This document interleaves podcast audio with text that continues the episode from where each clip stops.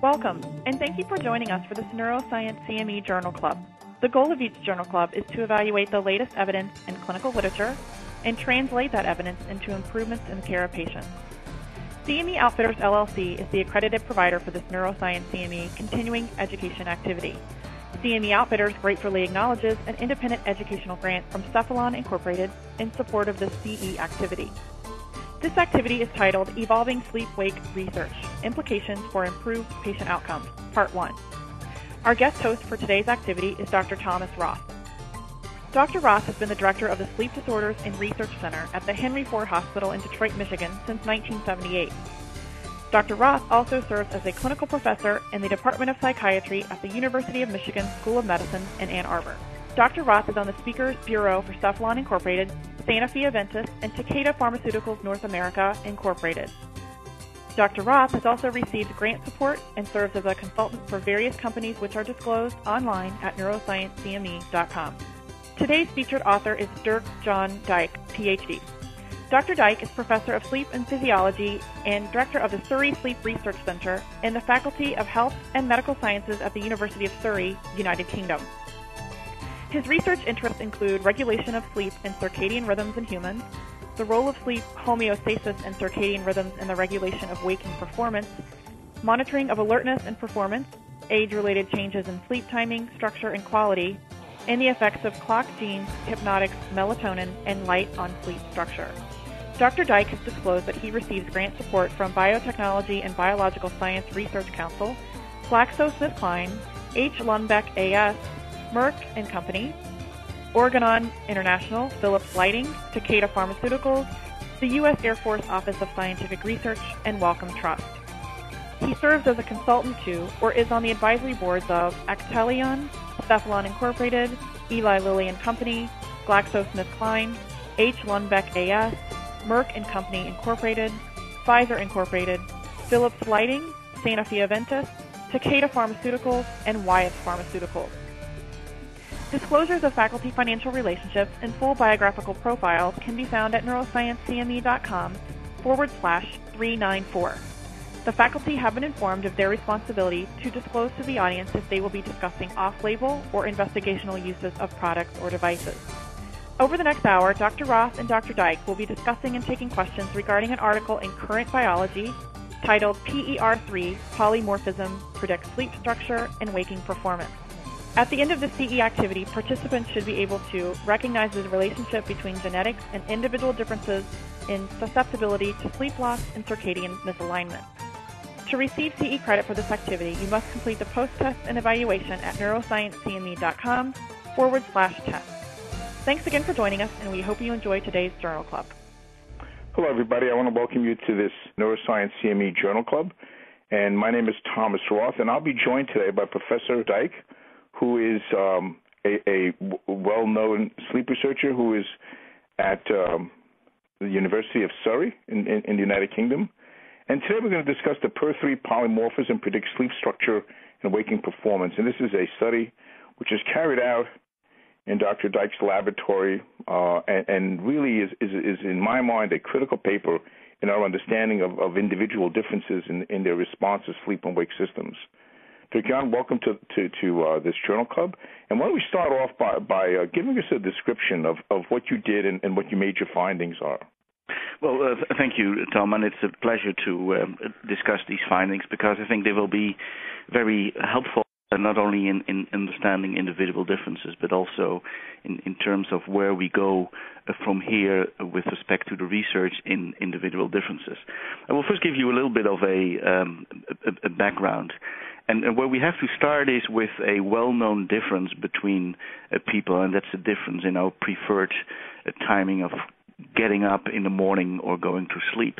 Uh, some of us are morning types, and others are um, evening types. And of course, we all uh, kind of believe that that is related to something in our timing system. Uh, the biological clock um, undoubtedly has something uh, to do with it, but how it actually relates precisely to the mechanisms involved in, in sleep-wake timing uh, has been uh, somewhat unclear. And, and, and, this particular example of, of individual differences is, is the uh, type of individual differences that we have been um, investigating. And it started a couple of um, years ago with Simon Archer here at the University of Surrey, together with Malcolm von Schantz, uh, gave out questionnaires to uh, people and simply asked them uh, about their uh, preference in terms of when would you like to wake up and when do you go to sleep. And they used a validated questionnaire, the Horne-Ostberg um, questionnaire in total, uh, in the end, they um, screened 1,500 uh, people.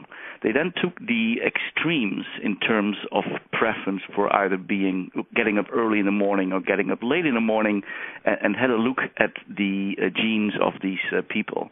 They were particularly interested in a, uh, a gene called period three. And, and, period 3 is one of the period genes, and the period genes are well known to be involved in um, generation circadian rhythms in, in both fruit flies as well as in um, rodents. And what they found, and, and this is basically where I started, uh, is that carriers of a, a particular polymorphism, uh, which is a variable number tandem repeat polymorphism, those who had the long repeat were actually more likely to be morning type than those who were homozygous or had two copies of the uh, short repeat. We then said, okay, here we have a genetic basis for an individual difference in a self-reported measure, sleep timing. And, and the big question now is, can we find some physiological correlates um, of of that self-report, and can we link those physiological variables to the um, the genotype? The thing we did was, uh, which was a little bit new at the time, a, a prospective study. So we didn't select people on the basis of their uh, preference, uh, but we selected them only on the basis of the um, the genotype. And the rationale was a little bit like, oh yes, there may be an association between a self-reported measure and a particular polymorphism, but it's of course very unlikely that that polymorphism maps in a one-to-one way to that particular phenotype. And, and uh, we knew from the data that even though there was this significantly significant uh, statistical association uh, that the genotype wasn't completely predictive. So we did this prospective study, and, and that's the, the, the key um, paper. And in that prospective study, uh, we brought those uh, people who were genotyped to the laboratory after we had quantified their habitual sleep-wake uh, patterns. And in the laboratory, we now did all the, uh, the, the sleep physiology as well as the circadian uh, physiology, which which means that we did um, polysomnographic um, measures to look at their baseline sleep.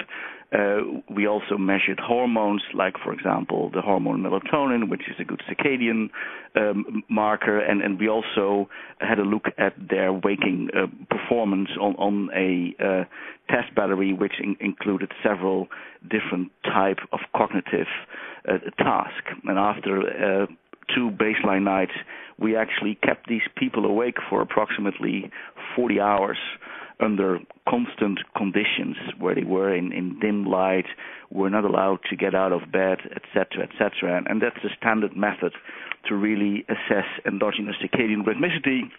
And then finally, uh, they had the recovery sleep. Now, throughout this procedure, uh, they also had to do these uh, performance um, measurements, as I um, mentioned. And we we ran the study, and, and Dr. Antoine Viola uh, was the uh, the lead, and, and he was really the, the, project leader on this particular uh, study, and he started analyzing the data.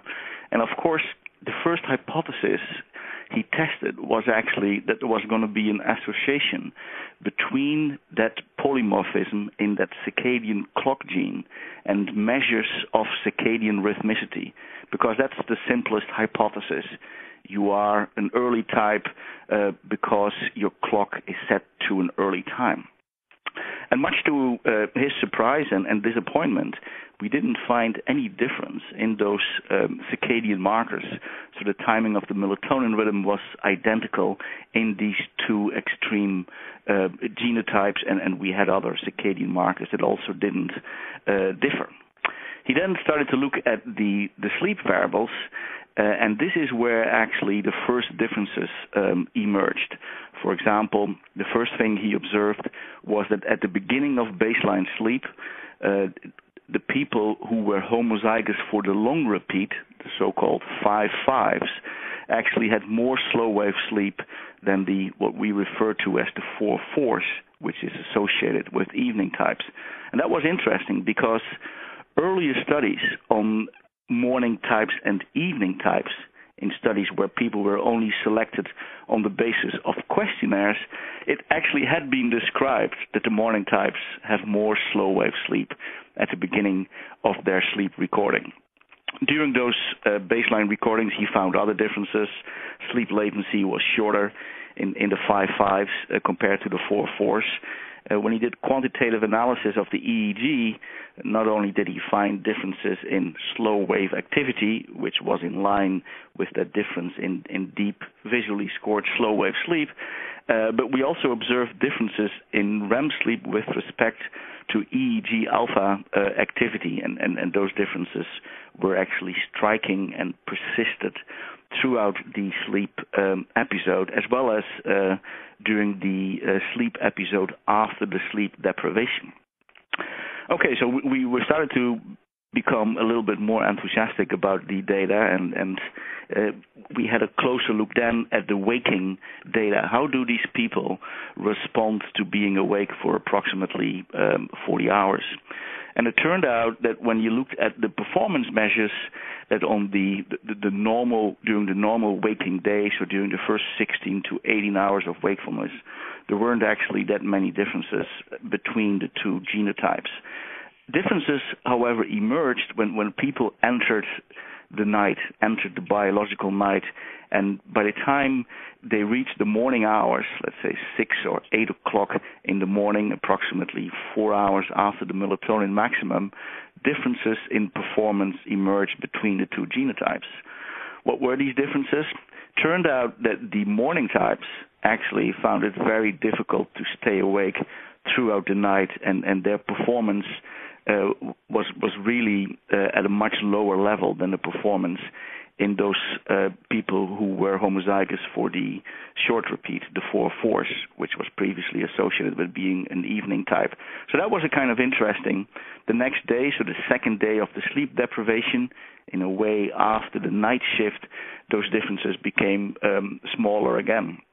So we had now differences at the level of sleep physiology.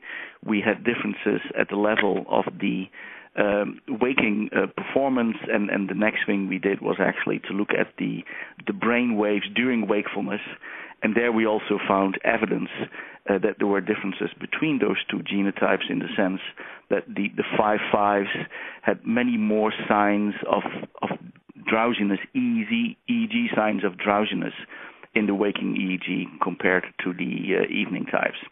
So our interpretation of these data at that time uh, was that this particular uh, polymorphism has an impact on sleep wake regulation in such a way that when you are homozygous for the for the long repeat there appears to be a higher sleep pressure or a faster buildup of sleep pressure during the waking day.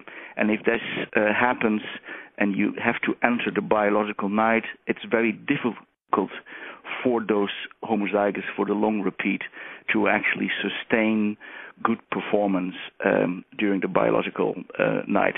And, and what it actually implies is that a, a phenotype which at first glance may be considered a circadian phenotype turns out to be almost like a sleep phenotype, which is most clearly expressed at one particular circadian phase. And I think that if there is one lesson, if you can say that in that way, from this particular study, is that our normal attempts to separate the sleep from the circadian uh, system may not always um, apply. So that was our first study, and we published this in, in 2007 in, in Current Biology, and, and the study received uh, quite a bit of attention, and, and, and we were happy with that. Uh, but our next question was, well, can Hello? we? To, to, let me just ask you a couple of questions about sure. that before we go on. because I think I think that's terrific data. Let me ask you a couple of questions. One, you know, this data clearly shows the, the, the, this this incredible individual difference. You know, and I remember reading this paper, and like you said, I think it just has tremendous implications. One, you know, it, it, would it be fair to say that that this is maybe a conservative estimate? I mean, what you did is you selected people with the short and long allele, but you controlled for everything else. If you thought about how these people existed in nature, the people with the short alleles and long alleles, you know, wouldn't you think there would be basal differences in how sleep? Assuming these people all, you know, they, they, wouldn't you assume there are differences in their functioning? So one group either sleep more, or else if they didn't sleep more, if like the rest of us are a little chronically sleep deprived, they would show greater impairment. Well, and, and I think that that's a, a very important uh, point. We observe these differences under controlled laboratory conditions. Right. Uh, and these were robust differences. And the question is, you know, uh, how are th- those differences going to be expressed while people are living in right. their normal environment? And these people may be different with respect to, to many things. They may be different with respect to habitual sleep duration. And we got a little bit of evidence um, for that. These people may also be different with respect to their daytime sleepiness. And in, in a study we did in collaboration with Pierre Maquet and Gilles Vandewalle in Liège, they actually found that when you do the Epworth uh, in the four fours and the five fives, uh, there actually in their sample was a small but statistically significant difference between the four fours and the five fives in and in the predicted direction so that the five fives had higher scores on the Epworth than the um, four fours. Now, how that relates to how sleepy these people are if they're going to be shift workers, we of course don't know. But you are correct. We now need to go out there and see what the implications are while living in society. Yeah, I mean, one of the things that's absolutely fascinating about these is is, is this suggests that that that different people, you know, are.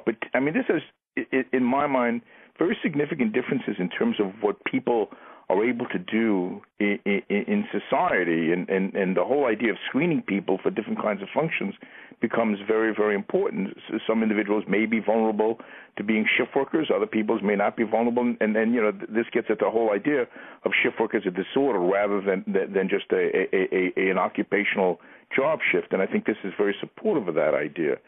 Um, well, so Go ahead. The, the data certainly suggest uh, that those genotypes uh, may be uh, predictive and, and, could be used for uh, selection of people for certain jobs. But of course, we have the uh, Genetic Information Non-Discrimination uh, Act, and, and, indeed these type of findings raise a um, number of issues. In, in my mind, this kind of knowledge can be used to really help people uh, work in, in environments if they have particular uh, genetic um, makeup. And, and one of the things we are currently doing is actually trying to design sleep wake schedules which could turn a particular genotype behaviorally in another genotype. In other words, have a vulnerable person uh, become a person who is resilient against the effects of sleep loss.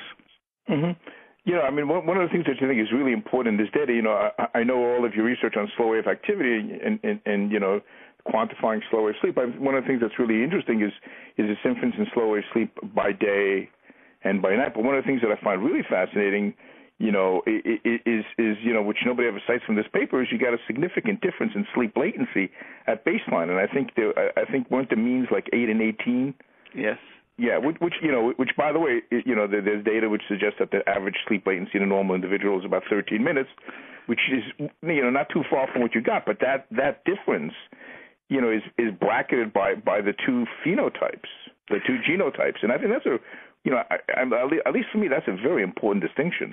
And that difference in, in, in, in sleep latency may turn out to be one of the uh, most robust uh, findings in, in relation to this particular uh, genotype, because we have seen this in uh, some other, uh, or at least in one other uh, sample. And, and I agree with you that sleep latency again indicates that sleep propensity in that uh, individual who is going to be homozygous for the long uh, allele is is in, indeed much um, higher.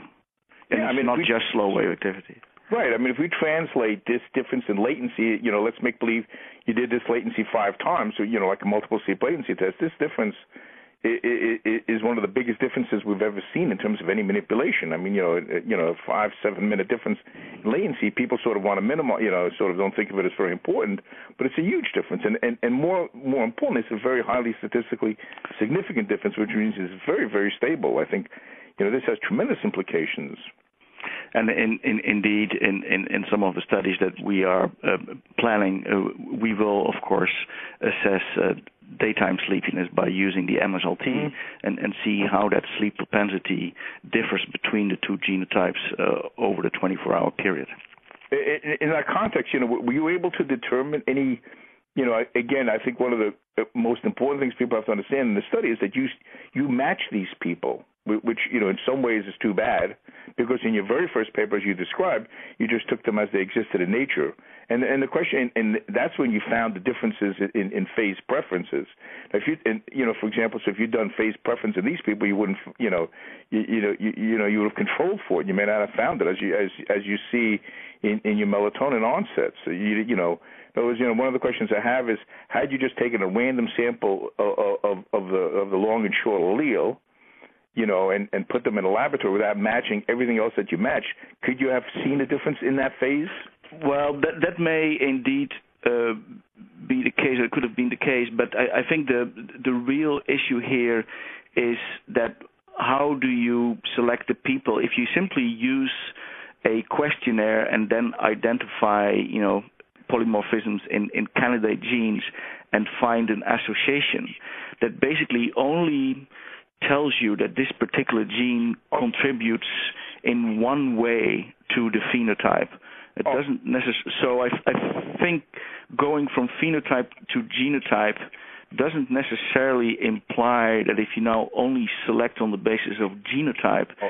you get the exact phenotype back. Right. No, I, I I totally agree with you. I mean, the, the, you know, the, the research strategy is exactly the right one. In other words, you gotta you had to have control of everything and just and then and and look at the genotype and see how that translates.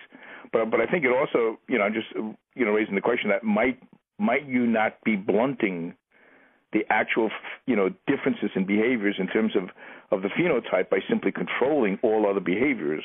Absolutely, and and and that's that's certainly a uh, potential uh, I wouldn't necessarily call it a confound but but that's that's one of the consequences of the way right. we did the study I also want to add that in, in this particular uh, study with this particular polymorphism, you know, we emphasize the role of the sleep system as a determinant of that circadian phenotype, which is supported by other studies.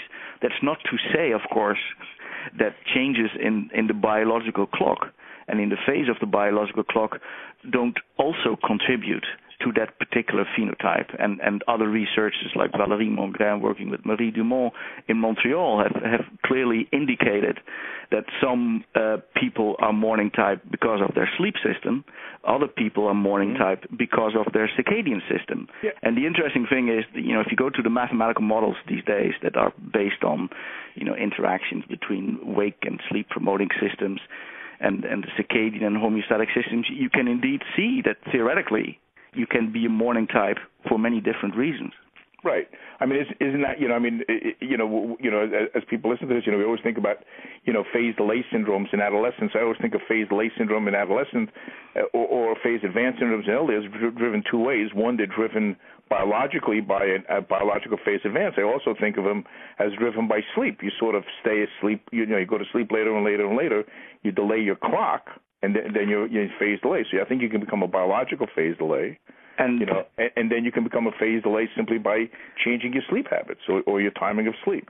And I think the the example of, of the delayed sleep in adolescent adolescence is, is a wonderful example because obviously there has been quite a bit of emphasis on the biological clock. More recently, people uh, rediscover the enormous reduction in slow wave sleep and slow wave activity that, of course, occurs right. around that particular uh, time point in in our uh, lives, and and relate the delayed phase of sleep to the change in, in the sleep system and the change in the biological clock can indeed very well be secondary, uh, and right. doesn't necessarily have to be primary. Well, exactly, and I, and I think you know, I, I mean, I think that's one of the things that the, you know, we, we're going to get out of uh, out of research like this is, is the whole idea is we can't be seduced by a phenotype because there are many different ways of getting to that kind of behavior and and uh, you know some people just may be sleep deprived and they're impaired, but other people may just have a genotype which which makes them vulnerable to that. So I, I I think that's just a very very important finding, and I think it's it's critical in the area of sleep where we, where we're first starting to understand individual differences. And and and and I guess the final question, you know, for me is, were you able to post hoc look at any differences in these folks in terms of things like accidents or or, or performance or sleep times? The, well, we haven't followed these uh, individuals, uh, unfortunately, but what we have done, we uh, have done one other uh, study, which is now uh, published in collaboration with uh, Pierre Maquet and Gilles van der in Liège, where we took an independent sample. And in essence, put those people through a very similar protocol. Uh, but in this particular protocol, our primary outcome measure was fMRI based.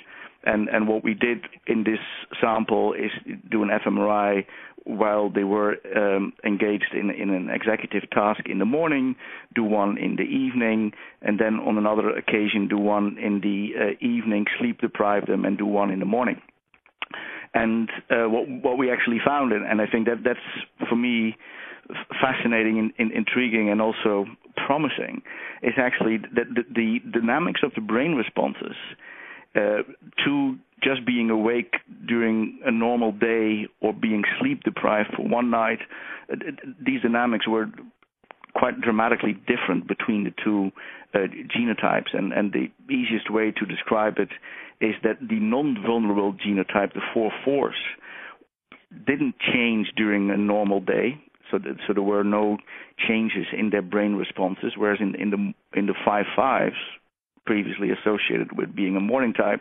In the evening, we already saw some reductions in activation in, in a particular frontal uh, area. But then when we did sleep deprivation, the, the four fours, you know, were able to actually increase activity in areas that were already activated or recruit new areas to the task, whereas in the five fives, the vulnerable genotype, we, we saw widespread deactivations, so reductions of activity in response to the executive task in, in, in frontal and, and parietal regions. So it, looks like uh, that this um, particular effect of the, genotype, which we can observe at the level of behavior, which we can observe at the level of sleep physiology and, sleep EEG, can also be observed at the uh, level of um, fMRI.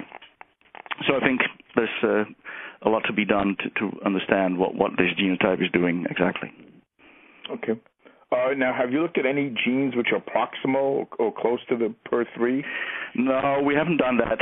Um, some of the molecular uh, biologist people here, like Simon Archer and Malcolm von Schantz, are very much uh, interested uh, in this, but so far uh, we have no indication that the phenotype we observe is, is not related to this particular polymorphism itself. John, thank you for the description of this fascinating and, in my mind, uh, clinically important study. And uh, why don't we stop here and, and, and give our uh, callers an opportunity to ask questions? While we are waiting for the audience to ask questions, I'd like to uh, let our audience know that there are additional online resources at www.neurosciencecme.com. At the conclusion of this question and answer session, you'll automatically be you'll automatically be redirected to this site. I encourage you to take advantage of this evidence-based resource. Okay, Turkan, if you're ready, we'll take some of the audience questions. Sure. Okay, so here's a quick question. How do you suggest, you know, it's very clearly that, you know, like I said, there's clear clinical implications, and all the questions we're getting here are just sort of clearly addressing that. So, how do you suggest that we identify these morning types? Genetic testing seems at this point unreasonable and definitely not reimbursable. This is from Dr. Trout. So, how do you, rec- you know, is there a way of getting at this at this point with some kind of questions or questionnaire or anything like that that you could recommend? Well, there is of course the the Horne Ostberg questionnaire, which was uh, developed to identify people uh, who prefer to do their waking activities early in the day and and um, for the morning types and for the evening types to do them uh, late and and that questionnaire is uh, relatively simple and and we use that there are a number of other uh, questionnaires which ask simple questions uh, about what time do you prefer to wake up uh, etc whether all of these questionnaires will identify people who are vulnerable to the um, effects of sleep loss, uh, we don't know. And in, in the Horne-Ostberg, the, the, interesting thing is that in the Horne-Ostberg questionnaire, there is n- not really an item relating to um, how vulnerable are you to the effects of um, sleep loss. And it, and it may be uh, that one could develop questionnaires that are more predictive, but we haven't uh, gone into that particular uh, area at all. So actually, so so the one you the, the best one right now would be the Horne the Horne Ostberg. Yeah, can you spell the that Horne, for, for? So it's H O R N E. This is Jim Horne actually. Right. And and the second author is uh, Ostberg, O S T B E R um, G. Yeah. Uh, and um, that paper and, and that scale has been around for a uh, for a long time. Absolutely. And, and and and, and you can find right. it. Right. You can Google that. If you do Google that, you'll you'll be able to get the questionnaire. So that's great. Absolutely. Thank you. Yes. Okay. Now, uh, question. Next question is from Dr. Rodriguez. So the five fives have the higher Epworth sleepiness scale, but what can I do about this in practice? What if a patient is a five five and a shift worker? Can I? Do you think it's justifiable to tell them to stop working, or or to tell the employer to shift them to another shift? How, you know, and and and the follow up question to that is, if you can't do that, do, do you have any strong recommendations on how, how to help this patient in the context of the shift work? Sure, I think that's a very good um, question, and it's unreasonable to expect people to simply give up their shift work job because there may uh, be no day jobs uh, available. Uh, so you need to come up with uh, strategies to kind of ameliorate these effects uh, of that vulnerability. And, and what we're currently doing is looking into, for example, the effects of sleep extension prior to going on a extended period of wakefulness, which includes the night, on um, performance and sleepiness in these two genotypes. And, and the general um, idea is that staying awake at night is difficult. It may be more difficult if you are of a particular uh, genotype, but it's certainly true that if, in addition, you are sleep deprived, it becomes even more difficult. Um, and if you can reduce your sleep pressure uh, prior to going on the night shift, uh, that may actually um, help. Okay, so actually, there's a question directly right at that, so I'll, I'll follow up with that question, although it's out of order. And and so so if you have somebody who's on a night shift, you know, do you have a sleep schedule? So so are you recommending that they have a biphasic schedule so that they sleep when they get home, and then one of the one of the options is indeed to take a uh, an extended nap prior to going on the uh, night shift, and and some shift workers actually may do the night shift, then stay up uh, for several hours and and not go to sleep until later in the day, so that they sleep closer to the start of the night shift. Okay. Um, you know, as we before we go to more email questions, operator, do we have any questions on the phone? And I'd just like to remind our participants that if they do have an audio question, simply press star and one to queue up. And at the present time, we don't have any of those. No, sir, not this time. Great. So let, us go on with our email questions. Um, you know, now, now very clearly, um, the, the other. I'm trying to get to the questions. Okay, here we are. Okay, so so for example, this decrease in the Epworth, you know, this increased Epworth in in, in, in these individuals suggests that not only are these people impaired, but but they're conscious of that. And and and is that generally true in in this population? Well, this uh, difference in the Epworth we ob- observed in uh, one study, which was a study we published in, the Journal of Neuroscience, and, we will have to wait and see uh, how general that particular finding is. But if that um, holds, then indeed there would be a link between that genotype and the self-assessment of daytime sleepiness in terms of the likelihood of falling asleep in various situations, and, and in, a, in a way that makes uh, sense. Oh, an excellent question here from from uh, Dr. Foster. You know, you t- you sort of challenge these people with sleep deprivation. You know, you saw a difference in sleep in, in reaction.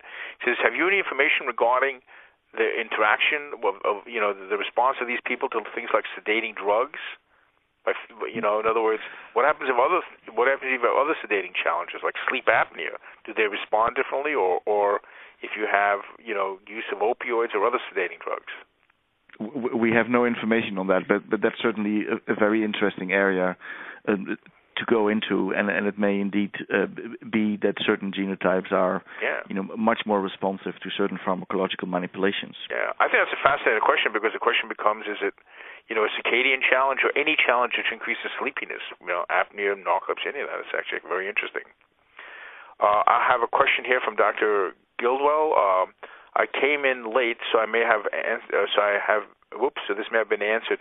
Is there a test for the PER3 genotype that is available to clinicians in a general practice? And the answer at this point is no, right? No, un- unless you want to take a buccal swab and send out your samples right. for genotyping. Right. Yeah. You can, you can get something genotyped. It's it's uh, it's doable, but I'm not sure it's reimbursable or you know what you can do with that information. Correct. But but yeah, per three genes are, are looked at quite a bit in research. It's not not an uncommon one. You know, the, which another question is is is you know you discussed. This is an email question. You look. You discussed the PER3 gene. Have you looked at any of the other circadian genes which have been identified? Well, in, for a number of genes, uh, polymorphisms or mutations have been associated with, uh, for example, changes in, in sleep timing, and, and, and there is the famous example of the PER2 uh, gene and a mutation in the PER2 gene, which associates with advanced sleep-wake uh, disorder in uh, certain um, families, and, and, and, there are associations between polymorphisms in the in the clock gene clock, uh, as as well as other polymorphisms in PER2 that have been associated with changes in sleep timing. But in none of these studies have people looked at sleep physiology in any uh, detail, detail, and in none of these studies have people uh, looked at the interaction between uh, those um, polymorphisms and, for example, the effects of uh, sleep deprivation.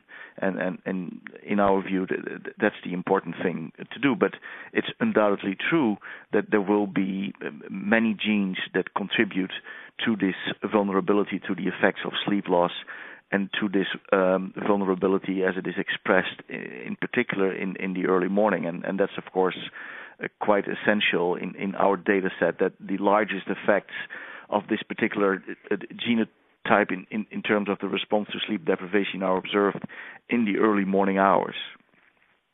Okay, um, you know, people are very interested in obviously being trying to identify these folks. So, so here's another question uh, which follows that same type of approach. You know, you, you mentioned the, the, the Horne-Ostberg scale, you know, which is morning and deceivingness. have you have any experience, or can you make any recommendation about the use of uh, of sleep diaries in people to try to identify people who might be, you know, morning or evening types in terms of sleeping in on weekends or anything like that? Well, the um, one thing that um, Malcolm von Schantz and Jason Ellis uh, did in an uh, detailed analysis of, of the exacting, uh, existing data set was to see which of the questions on the Horne-Ostberg scale uh, was most predictive of the genotype. And, and what came out of uh, that analysis uh, was actually uh, that whether or not you, you need to use an alarm clock was a very good predictor of was a reasonable predictor of uh, genotype in the sense that if you didn't have to use an alarm clock, uh, you you were more likely to be a five five. Uh, but, but that was a post hoc analysis of a larger data set. So how that holds up, I, I do not know, and and it, it may very well be, uh, you know, that if you are a simple short sleeper. Um, and um, you don't use an alarm clock, that certainly doesn't imply that and you are a five five, and and it will be very difficult for you to stay awake um, during the night. So it, it, it's at the moment uh, difficult to say how to identify these people other than the way we did it. Okay. Here's another question. Uh, you know, this is related to the question before. They ask, you know, they're, they're asking you to sort of speculate because there's a lot of clinical implications of your data. So the question before was, what about, you know, things which make you sleepy? Like, you know, they asked about opioids and and and uh, sleep apnea and and you know maybe sedative hypnotic drugs. The the you know the, the next question is is the converse of that, and sort of says you know the drugs indicated to use sleepiness are things like modafinil, armodafinil, and uh, some of the traditional dopaminergic stimulants. But what would be your prediction? Would there be genetic differences in, in terms of the five five, in, in terms of the per three phenotypes as the response to wake enhancing medications? Oh, there is no uh, reason to assume that there there wouldn't be differences in the uh, response, and and of course it, it's also uh, true that that people who uh, will um, find it very difficult to stay awake uh, during the night, such as the five fives, that that they um, may feel a greater need to to use wake promoting um, compounds, and this may very well, the, the effectiveness or the efficacy of which may very well uh, interact with genotype. But currently, we have no uh, data for that. But that's certainly an, an area of uh, research that that will happen, no doubt about that. Okay, here's um, another great question. Uh, do you have any information or any hypotheses about the relationship people with seasonal affective disorders, you know, people who tend to be hypersomnolent, and the PER3 genotypes? Uh, currently, we have no real evidence uh, for that. There have been a few studies trying to associate the, the PER3 polymorphism with a number of um, mood disorders, and in some studies there are uh, some suggestions that indeed there there may be a um, an association, but we haven't specifically looked at uh, seasonal affective uh, disorders. Okay. Uh, next question. Um, you know, d- d- does the PER3 gene, and, and I think you've answered this, but it would be nice to get a clarification, repetition, have anything to do with why young people tend to be night owls and older people tend to be morning people? So, in other words, you know, the classical phase delay in adolescence and phase advance in the aging does this have to do with the mutation of this gene? I mean, does that change across the lifespan? Well, obviously, your uh, genotype doesn't change across the lifespan, uh, and and we know that across the lifespan there are major changes in the preferred timing of sleep, and and the adolescents uh, obviously likes to go to bed late and and wake up um, late. Um, so even though we don't expect there to be changes in the genotype across the lifespan, it may nevertheless be um, that uh, young people with the who are homozygous for the short repeat, so the four fours, um, may be more likely to become extremely delayed uh, during that time in their life compared to the five fives, and that certainly be a, uh, an interesting um, study. We have some evidence in an analysis that the effects of the genotype are more pronounced in uh, younger people compared to um, older people and there may be two reasons for that. Uh, uh, one reason is that the changes in, in, in sleep need or homeostatic sleep pressure certainly uh, appear to go down with uh, age, and, and, and the, the, idea is that when you are younger, uh, the interaction between genotype and the sleep system are uh, clearer, and, and, the other interpretation for those effects of genotype to be most clearly observed in, in younger people is that, of course, we kind of accumulate a, a lot of experience and environmental influences uh, on our uh, physiology and, and the overall contribution of, of your genetic makeup to your phenotype may become smaller as you grow older. Okay. Uh, here's another question. It's a follow-up to something you, you answer you, you used as an answer to one of the previous questions, and that is uh, it, it, has been demonstrated that, that people in adolescence have a, a clear phase delay uh, when they hit adolescence. And you mentioned that there's some relationship with that with with homeostatic drive in terms of slow wave sleep. So what is the the you know and everybody sort of thinks of slow wave sleep in the in the elderly declining. What is the change in slow wave sleep in adolescence? Aha, uh-huh. well, well, that's a good point.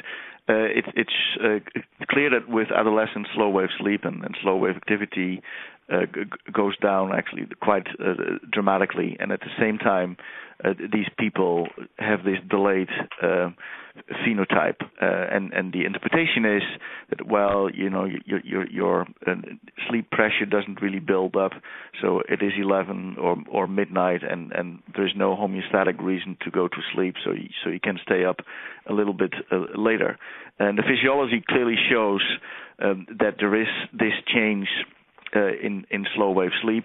Uh, whether that's really driving the changes in the timing is uh, more difficult to uh, answer. Now, in contrast, if you go to the older people who, of course, wake up uh, earlier, and uh, and and they certainly do, there is a decline in, uh, in slow wave sleep there as well. So, despite the fact that you have opposite opposite changes in um, sleep timing, the, the changes in, in slow wave sleep are going in the same direction. So obviously, the same explanation cannot work in in both uh, age groups, and and this is something that we will need to find a good explanation for.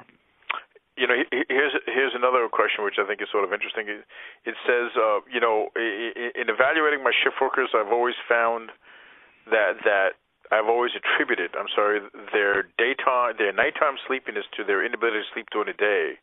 Does this identification of this genotype suggest that that the sleepiness or the impairment during the night shift in these individuals may not be related to their daytime sleep?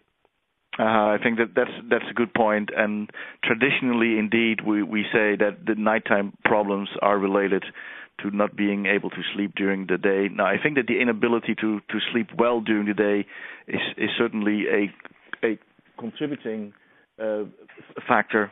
Uh, but these data and and other data also show that it's the time of day, so the nighttime, uh, that has this independent contribution, independent of those sleep problems uh, during the day.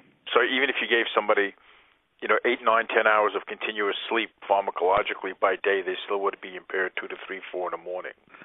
Uh, absolutely. Of course, sleeping well during the day w- will help to some right. extent, but there is still this uh, very strong effect of time of night uh, on on your sleepiness and and your performance. And this would be dramatically more, much more pronounced in these five fives.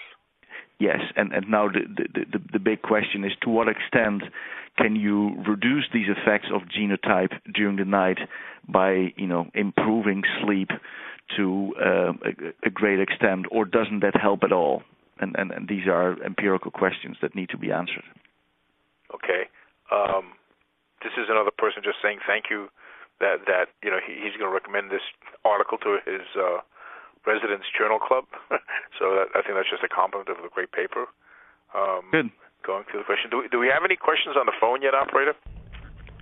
Yes, sir. I'm actually showing us with uh, two questions queued up. Okay, Our one, first two. One Go ahead. Hmm. comes to us from the side of uh, Dr. David Moskowitz. Go ahead, please. Your line is open. Oh, good a- good afternoon. The good afternoon. ideas that I have been listening to uh, make me think about a particular situation that I used to be in. I'm getting old now. Combat how do you think this refer- this applies to what happens to soldiers in combat and their decreased efficiency at night? Well, I certainly think that the the effects of the biological clock uh, will also apply to uh, soldiers and and even uh, during uh, combat, and uh, which of course is a very um, stressful um, um, situation. Uh, but it may indeed be that um, some soldiers cope better with um, the nighttime and, and having to operate and fight during the nighttime than others, and and that may have a, a a genetic basis, and this particular gene may be one of the genes contributing to those individual differences also in that situation. But I would like to to emphasize that what we have currently are uh, laboratory studies, uh, and these laboratory studies indicate that there are individual differences and a contribution of a particular gene, and we now need to go out there and and see how important and what the relative contribution of this gene is to differences uh, as observed while we are out there, be it a night shift worker or in the combat situation. Okay. And we have another question on the phone? Yes, sir. Our next question comes to us from Sandy Caslow. Go ahead, please. Your line is open. Hi, uh, my name is Sandy Caslow. Uh, previously, I had slept in two blocks of sleep. Um, what do you suggest as a way of bringing the sleep together? Well, whether or not you want to bring the the, sleep together, I, I, guess depends a little bit on um, how how you cope with your uh, demands in in terms of having to be awake at a certain time um, of day. It, it, may be that under certain circumstances, sleeping in in two blocks can be an efficient way to uh, to deal with sleep timing um, problems. Um, if if you feel that it's going to be better for you to sleep in uh, one block, and if you are uh, have the opportunity to sleep during the night, then I recommend trying to sleep only during the night. But if you are a night shift worker, obviously that may be much more uh, difficult. If you extend the time that you go to sleep so that you have a an opportunity to put the two blocks together, how would you do that? Would you just go to sleep at three or four in the morning and then you get up at twelve and you're functioning much better? That that will be one approach, and, and but you'll have to see how that works for you. Have they ever used electricity as a way of bringing the um, blocks together so you have a more uh, compact sleep? In in terms uh, of electric uh, light, uh, light exposures can be used and light regimes can be used to consolidate um, wakefulness uh, and, and, and maybe sleep, but there is not that much uh, specific research to answer that particular question. Okay. You mean regarding electricity? Yeah. So they haven't done any research on the use of electricity? No, other than just you know moving circadian clocks with light. There's no other work on electricity. Let me move on. Here's okay. another question. Um, Thank you. How do you differentiate morning types and phase advanced sleep disorder? that's the uh, that's a good question. Um, it may very well be that um, you know phase advanced sleep disorders is the extreme of the distribution we observe in in the population.